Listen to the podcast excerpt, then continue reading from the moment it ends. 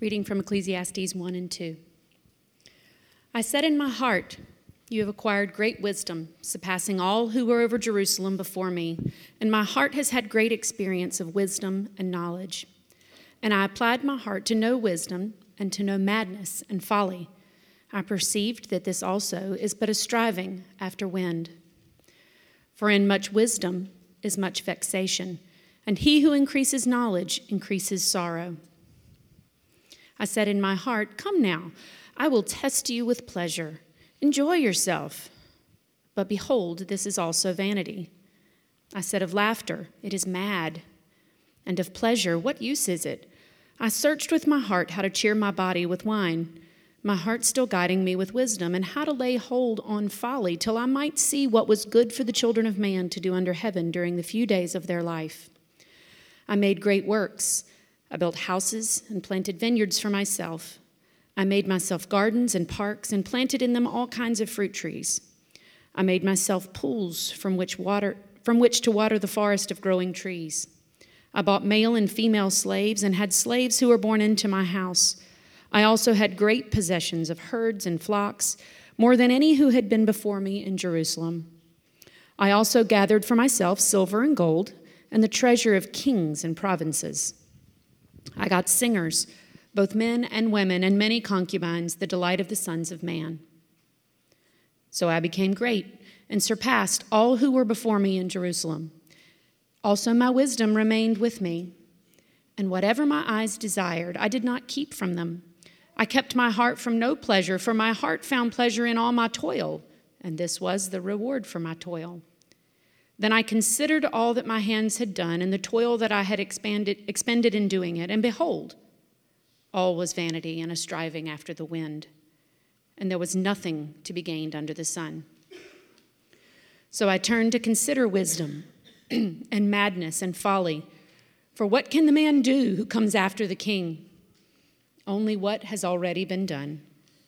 Then I saw that there is more gain in wisdom than in folly, as there is more gain in light than in darkness. The wise person has eyes in his head, but the fool walks in darkness. And yet I perceived that the same event happens to all of them. Then I said in my heart, What happens to the fool will happen to me also. Why then have I been so very wise? And I said in my heart that this also is vanity. For, the wise, for of the wise as of the fool, there is no enduring remembrance, seeing that in the days to come all will have been long forgotten. How the wise dies just like the fool. So I hated life because what is done under the sun was grievous to me, for all is vanity and a striving after the wind. This is God's good word to us.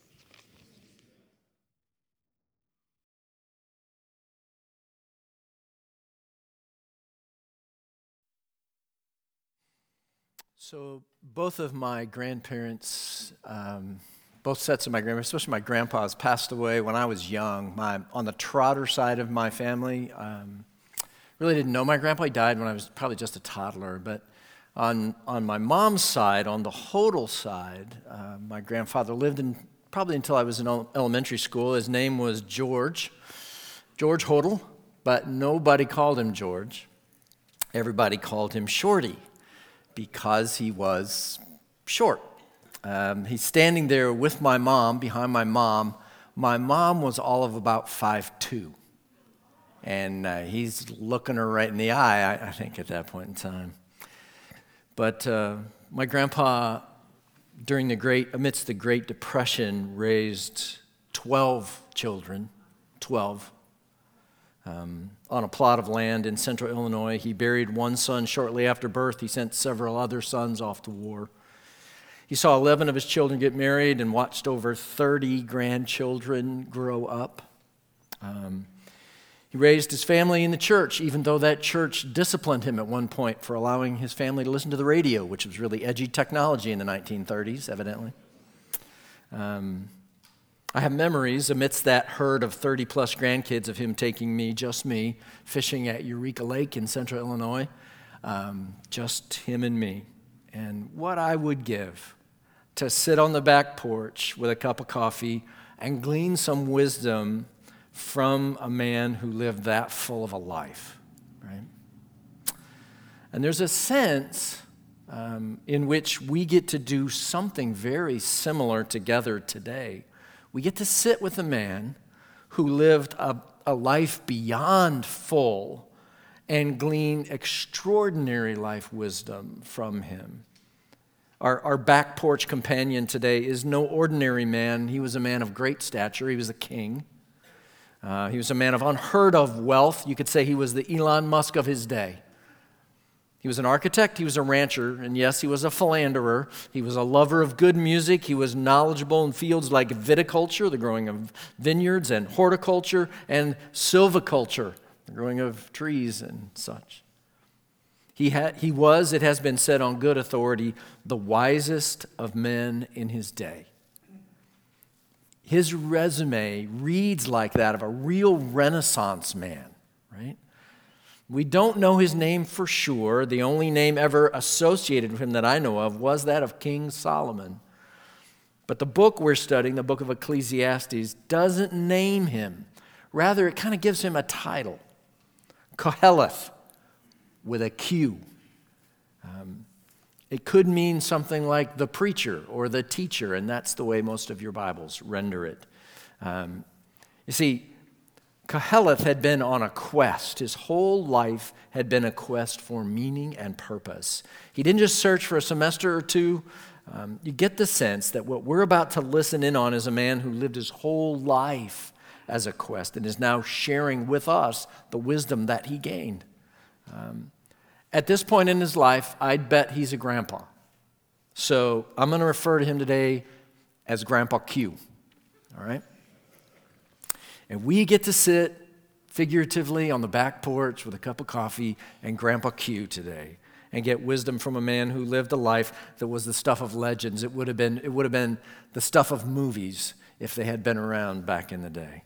So if you'll open your Bible to Ecclesiastes chapter 2, I invite you to just sit back and listen to the sagest advice, advice from one of the wisest men who ever lived. And I'll pray for us as you find your way there on your, on your devices or whatever you're using. Father, have mercy on us. Give us ears to hear a life, a life's wisdom written down, recorded uh, flawlessly for us. So, Lord, we, we pause, we give you our attention, we open our lives, we sit under your good words for us now. Amen. Amen. So, as we get ready to listen to Grandpa Q this morning, let me um, tell you a story about something that happened to me this week that I hope will help us better hear his advice and think more about how it should shape each of our lives. Because um, the advice, it's interesting, the advice that he's about to give us, though it was written thousands, literally thousands of years ago, it feels like it could have been written on this week's blog post.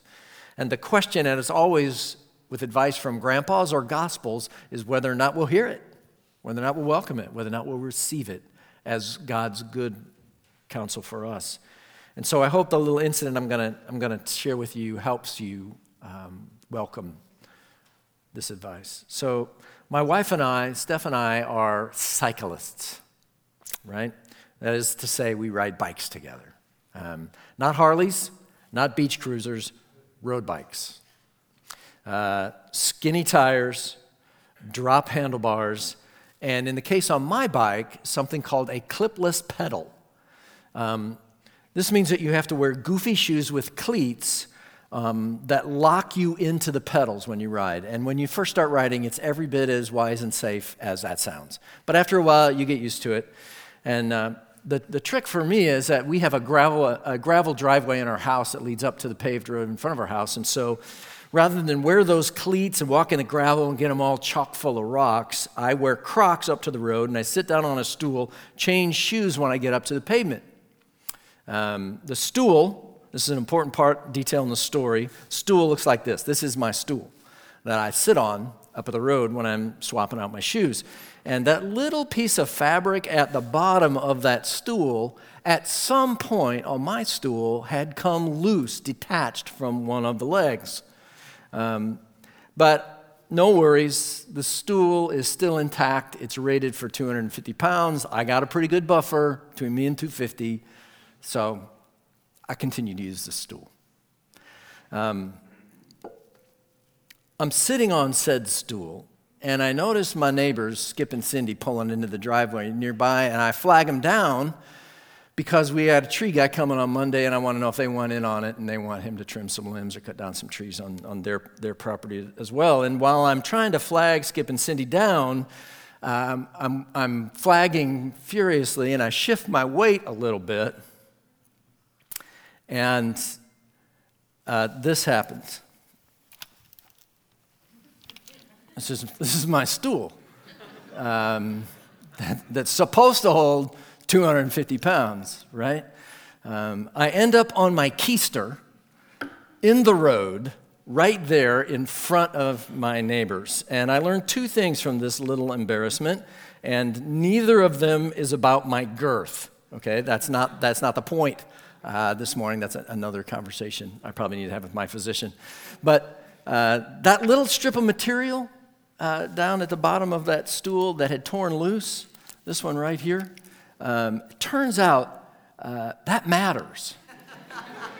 Uh, that little, it, it is actually called an anti splay reinforcement panel. And it's aptly named, as it turns out, as I lay there splayed out on the pavement. Um, turns out this, the stool was kind of pre broken when I took my tumble.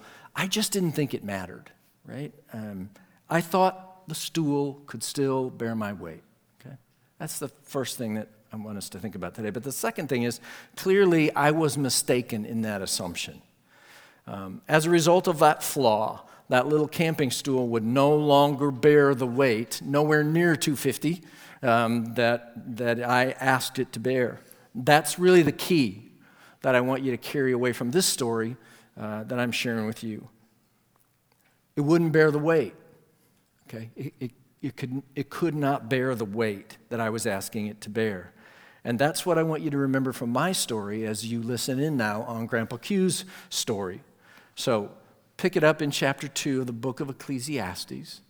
Um, if you missed last Sunday, to make good sense out of what I'm going to say today and really the rest of the teaching in the book of Ecclesiastes as we walk through it, you really need to go back to our website, listen in on Carson's wonderful teaching that he gave last week to introduce the book of Ecclesiastes. He did a fantastic job and he, he was able to set things in place that will really help you understand all the more what I'm trying to communicate this morning. So I encourage you to, to give that a good listen.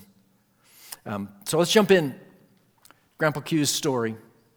He says, In my heart, in chapter 2, verse 1, come now, I will test you with pleasure. Enjoy yourself.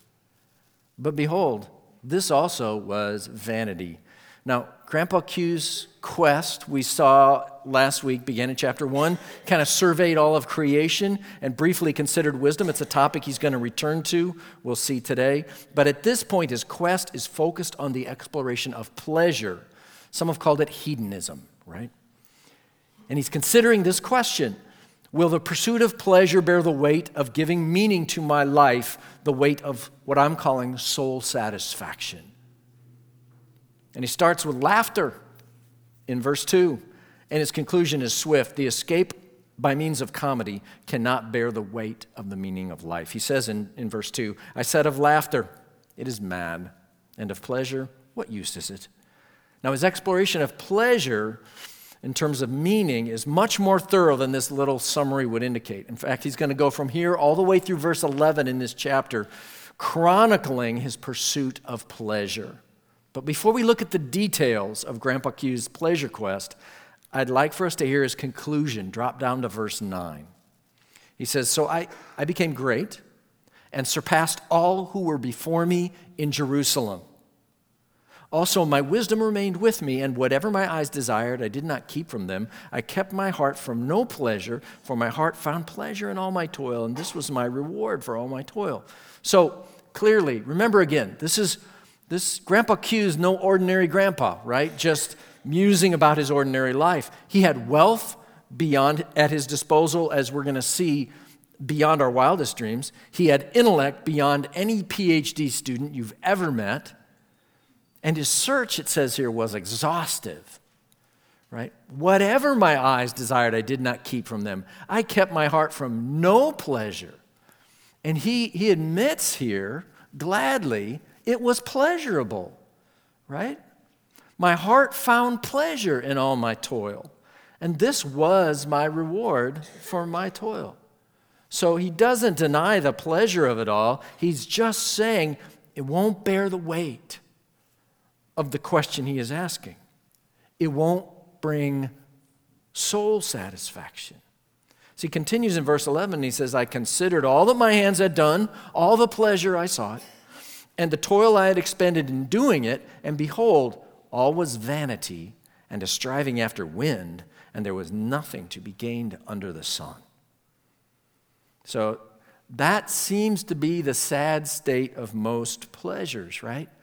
Once you've experienced them, they're, they're gone like the wind, they're, they're fleeting. Let's think about a fairly innocuous pleasure coffee. Some of you are coffee lovers. You love your, you love your coffee. Um, so let's say you and I were meeting, and I say to you, Hey, let me buy your coffee. And you say to me, No thanks, I'm good. About a month ago, I had a cup of Joe that has just really satisfied me, and I've had no need for coffee ever since. Right? No, no one has ever said that to me when I offered to buy their coffee. You know, in the history of me buying people coffee, it's no one has ever said that because that's not how pleasure typically works, right? Pleasures are notoriously fleeting and unsatisfying beyond the moment of sensation. And and it's important to know here, we're not just talking about sinful pleasures here, right? As we'll see as Grandpa Q walks us through this, his list of explorations, many of his explorations are legit. So don't miss it. This is his assessment of all the pleasures he explored in his life. All was vanity and a striving after wind, and there was nothing to be gained under the sun. He is saying they simply won't hold the weight of soul satisfaction. so let's go back, flip through his catalog of items on his pleasure quest. Back in verse 3. I searched from my heart, or searched with my heart, how to cheer my body with wine. My heart still guiding me with wisdom, and how to lay hold on folly till I might see what was good for the children of man to do under heaven during the few days of their life. So he starts with wine, and it doesn't sound to me like he was simply getting totally plastered, right? Because his wisdom is still guiding him through the process. So maybe he was more of a connoisseur of fine wine than just uh, a notorious drunk. But either way, his findings, we just read them, all was vanity and a striving after the wind. Trying to drown your sorrows won't bring soul satisfaction. And surely we could apply his findings more broadly, right?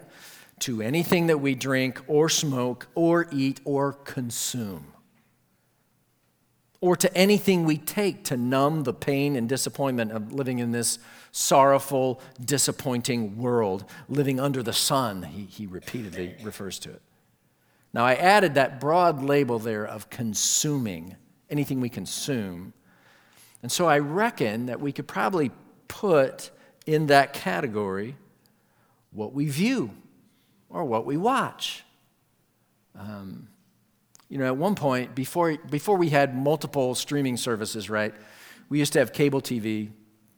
It was kind of a one stop shop, and there was a channel guide uh, that you could go to and just go through all the channels in a list, literally in a list on the screen, and see what was on. And I'm sitting there and I'm channel grazing, channel surfing, and I'm going through, we had like 500, I'm not exaggerating, we had like 500 channels. And I'm going through all these channels des- in a desperate search for something that will satisfy me or at least distract me happily. And I'm, I'm churning through these 500 channels, and I get, I get to the end of 500 channels, and I got nothing. I went through all 500 channels. Nothing would satisfy even the desire to be distracted. So, you know what I do? I go back to the beginning and start to do it again in the vain hope that something has come on while I was surfing the first time and now I can get satisfied. And it was like the poster boy for what Grandpa Q is saying all was vanity and a striving after wind. So, so Grandpa Q has a question for you guys. Is there anything that you're drinking or smoking or eating or consuming in some way that cannot bear the weight of the hope that you are placing on it? Are you hoping that it'll bring you peace? Are you hoping that it'll calm your fears? Are you hoping that it'll help you forget about disappointments or failures or even sins? Are you hoping it'll bring lasting satisfaction? Well, look at what's next on his pleasure quest down in verse 4. He says, I made great works. I built houses and planted vineyards for myself. I made myself gardens and parks and planted in them all kinds of fruit trees. I made myself pools from which to water the forest of growing trees. He does great works, he says. Houses, houses that would make Biltmore blush, right? Vineyards that yield the finest wine, gardens and parks that far exceed Duke Gardens. Uh, of special interest to me as a former civil engineer as he had, did these great water projects. And if this is connected to Solomon, then one of them still exists. They're called Solomon, the Pools of Solomon. And that's an actual photograph of, of those pools from his time. They're thousands of years old now. This is no mere backyard lily pond. This is something extraordinary. Some have suggested that it might have included the, the hanging gardens of Babylon, which are no longer exist, but they're part of the seven wonders of the world in ancient history. So clearly, you know, we're talking about world class stuff here. This is the fruit of a lifetime's quest. You don't grow gardens and build buildings like that on summer break, right? This is the fruit of his life. He's reflecting, Grandpa Q is reflecting on his life's work, and a truly great work at that. It's like a man made Garden of Eden, is the way it reads. And you can notice all the plurals in this he made great works. He had houses, he had vineyards, he had gardens, he had parks, he had all kinds of fruit trees, he had pools. He had more than one house, he had more than one garden, he had more than one vineyard, and on and on. Perhaps for us as American Christians, we should take special note of the houses. Because if the American dream involves anything, it's probably a house, and it's probably a house that's just a little bit bigger and more better appointed than the house that you're living in, right? Um, I mean, think about our magazine covers and their titles Southern Living, Country Living, House and Home, House Beautiful, Better Homes and Gardens. You know, I imagine that Grandpa Q's houses were cover worthy on any of these magazines. But you remember what he said about it all. It won't bear the weight, won't satisfy. It's vanity, vanity and striving after wind. You know, the Atlantic ran an article recently that calls attention to the fact that American homes are a lot bigger than they used to be. Um, in 1973, when the Census Bureau started tracking home sizes, the median size of a newly built house was just over 1,500 square feet. That figure has reached nearly 2,500 square feet in the next four decades in 2015. We could add another decade onto it now, and I imagine it's considerably larger.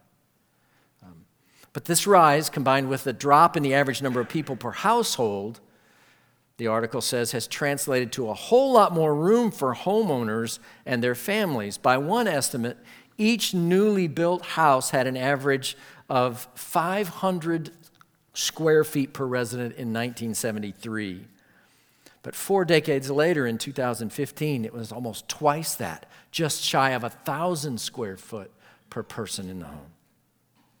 But the curious thing is, Americans aren't getting any happier with their bigger built homes. Clement Bellet at a European business school wrote Despite a major upscaling of single family houses since 1980, house satisfaction has remained steady in American suburbs. Right? Bigger house yields no more happiness. Greg Easterbrook wrote in a piece called The Progress Paradox. He says if you sat down with a pencil and graph paper to chart the trends of American and European life since the end of World War II, you'd do a lot of drawing where the graph went up. Per capita income, real income, longevity, home size, cars per driver, phone calls made annually, trips taken annually, highest degree earned, IQ scores, just about every objective indicator of social welfare has trended upward on a pretty much uninterrupted basis. But he says, but your graphs would lose their skyward direction when the topics turn to the inner self. The trend line, he says, would cascade downward like water over a falls on the topic of avoiding depression, for instance.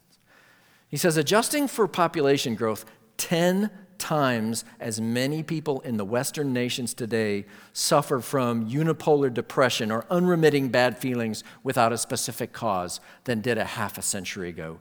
Ten times as many. Tenfold. And he says, Americans and Europeans have ever more of everything except happiness.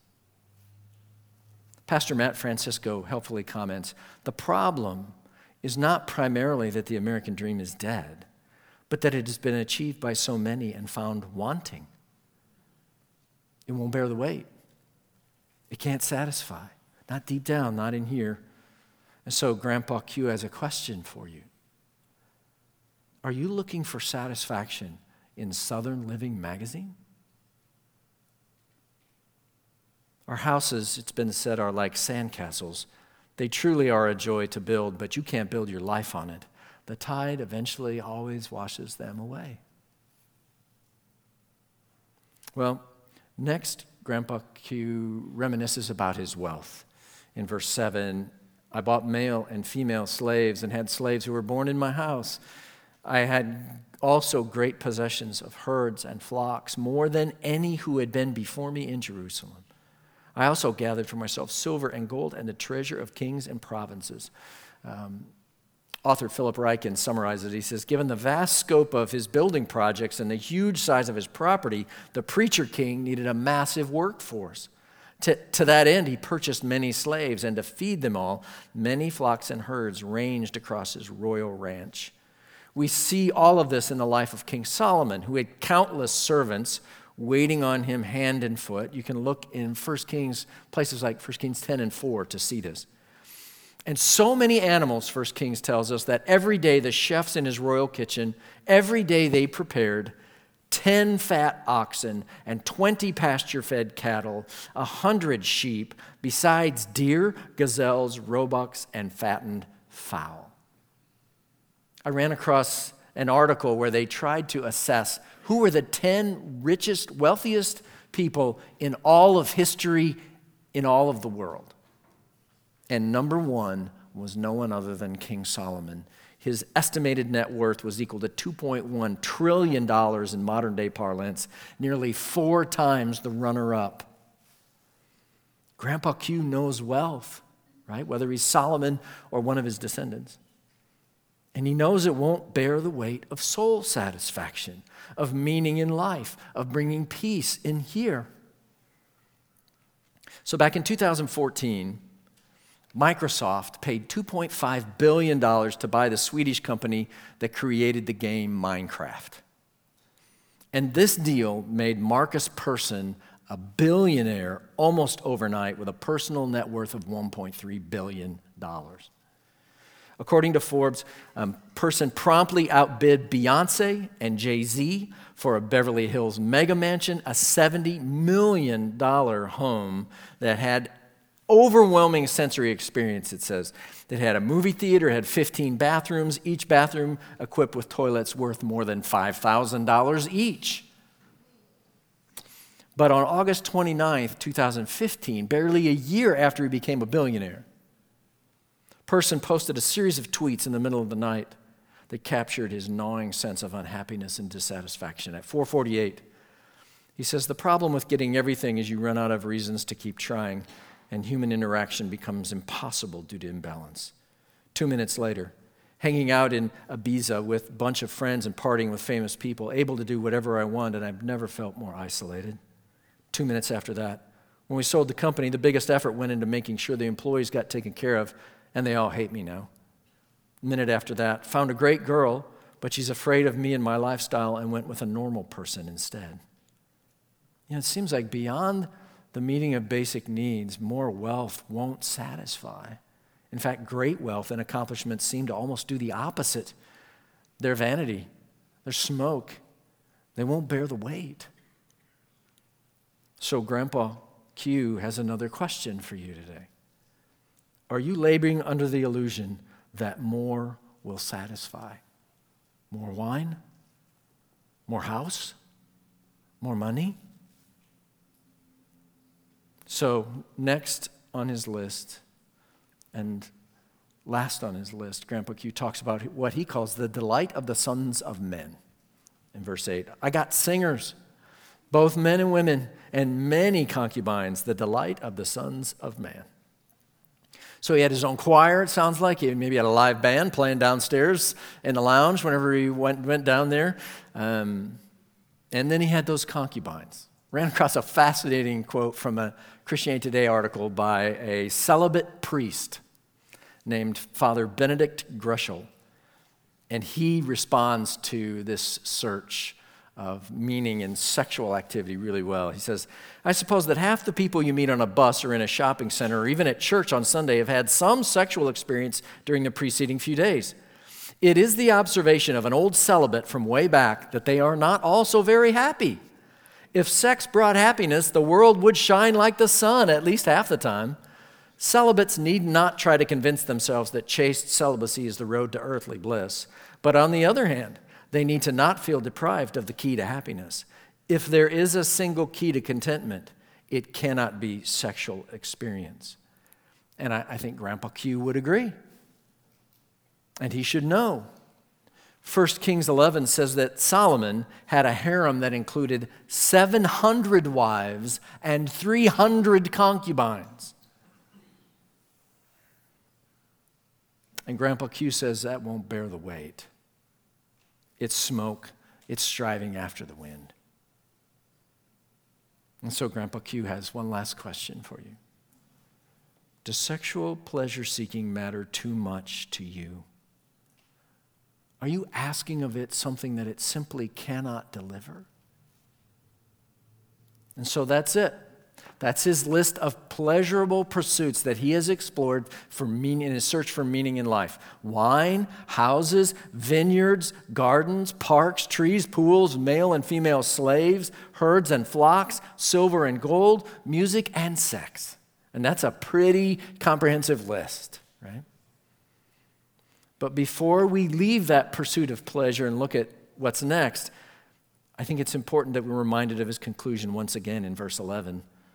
Then I considered all that my hands had done in that pursuit of pleasure, and the toil I had expended in doing it, and behold, all was vanity and a striving after wind, and there was nothing to be gained under the sun.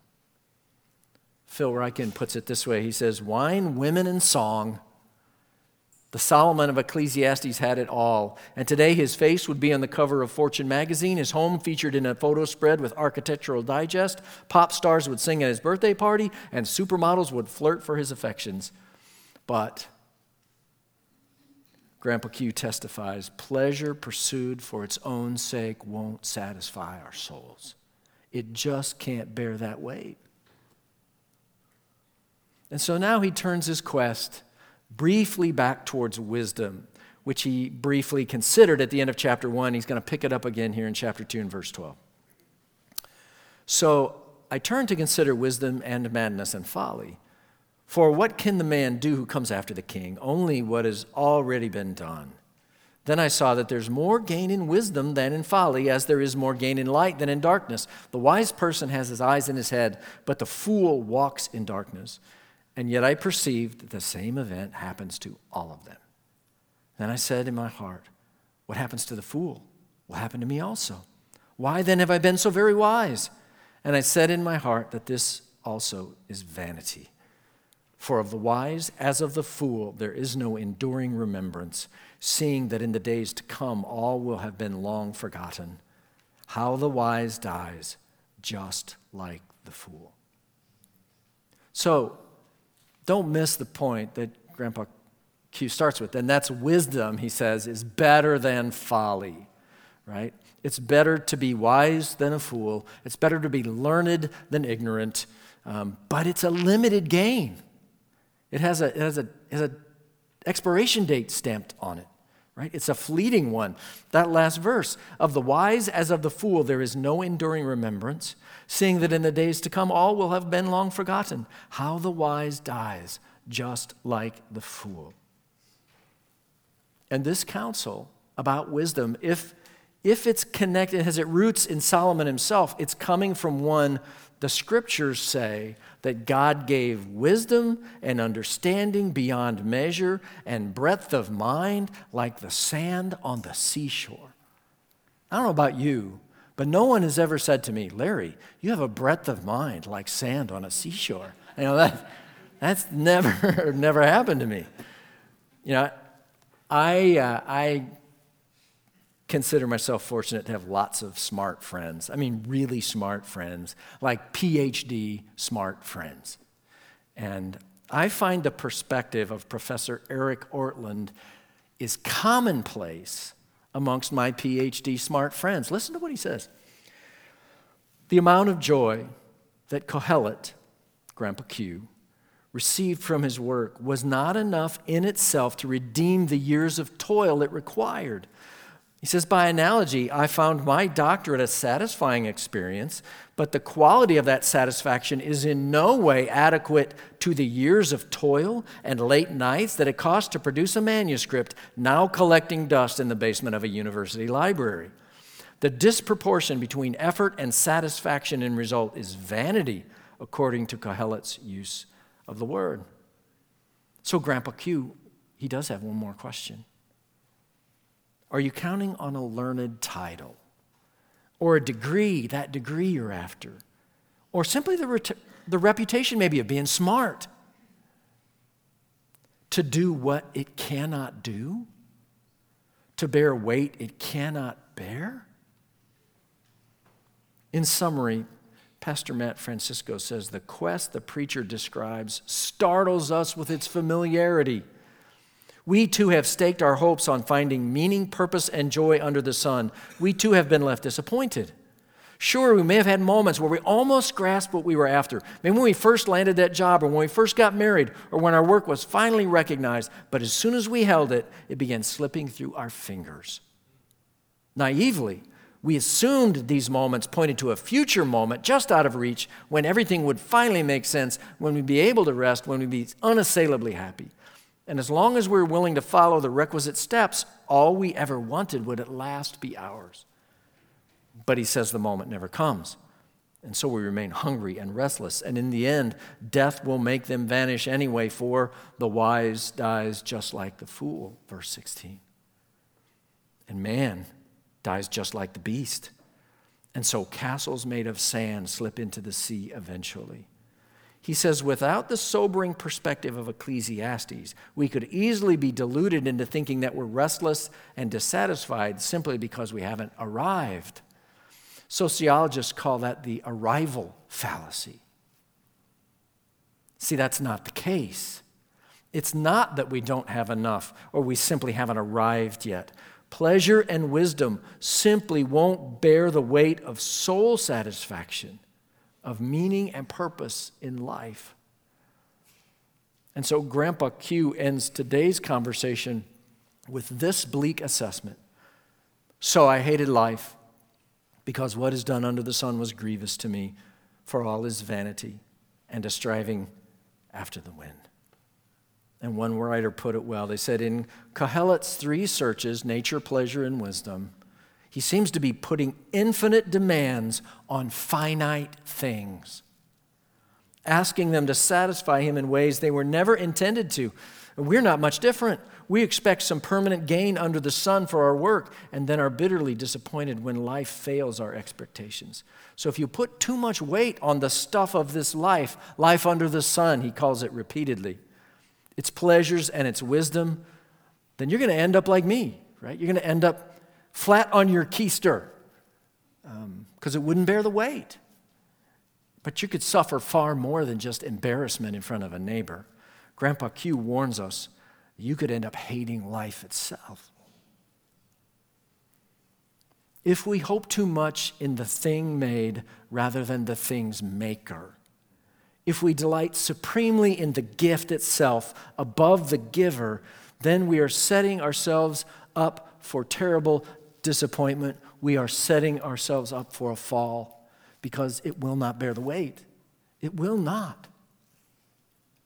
Only knowing the maker and the giver can bear that weight.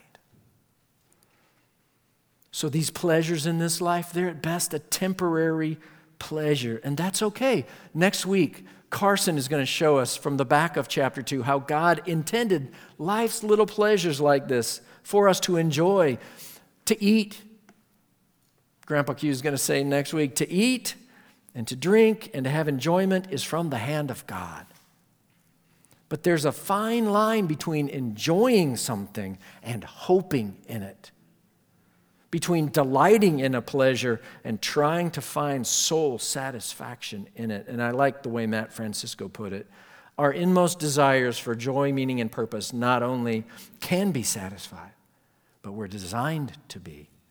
Our disappointment in created things is not an act of cosmic cruelty, it's a merciful signpost. We eat and drink and find enjoyment in our toil because we know they're but signposts pointing to the deeper joy of life lived before God. And those signposts point to a life before God in Christ. Professor Tremper Longman said Jesus subjected himself to the fallen world in order to free us from the curse of the fall. He even suffered death, the thing that rendered Qoheleth's life meaningless, in order to liberate us from the sting of death. Listen to the offer the beautiful offer and the, the kind, inviting words of Jesus himself. He says, Come to me, come to me, all who labor and are heavy laden, and I will give you rest. Take my yoke upon you and learn from me, for I am gentle and lowly in heart, and you will find rest for your souls. For my yoke is easy, my burden is light. Would you pray with me, please?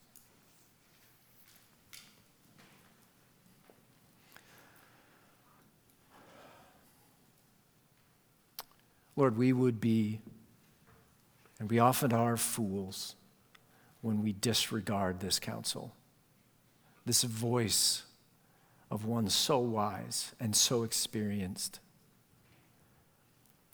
But Lord, every day we hear hundreds of voices that tell us the exact opposite that really this is the pleasure that will satisfy. This is the thing that we need. This is the accomplishment that we must do, that education is our great hope. So, Lord, help us. Have mercy on us. Let these deceptions fall on deaf ears here at Northwake. Let us treasure the wisdom that points us towards soul satisfaction in you, Jesus, our Savior, our King, our only hope. This we pray in your name. Amen.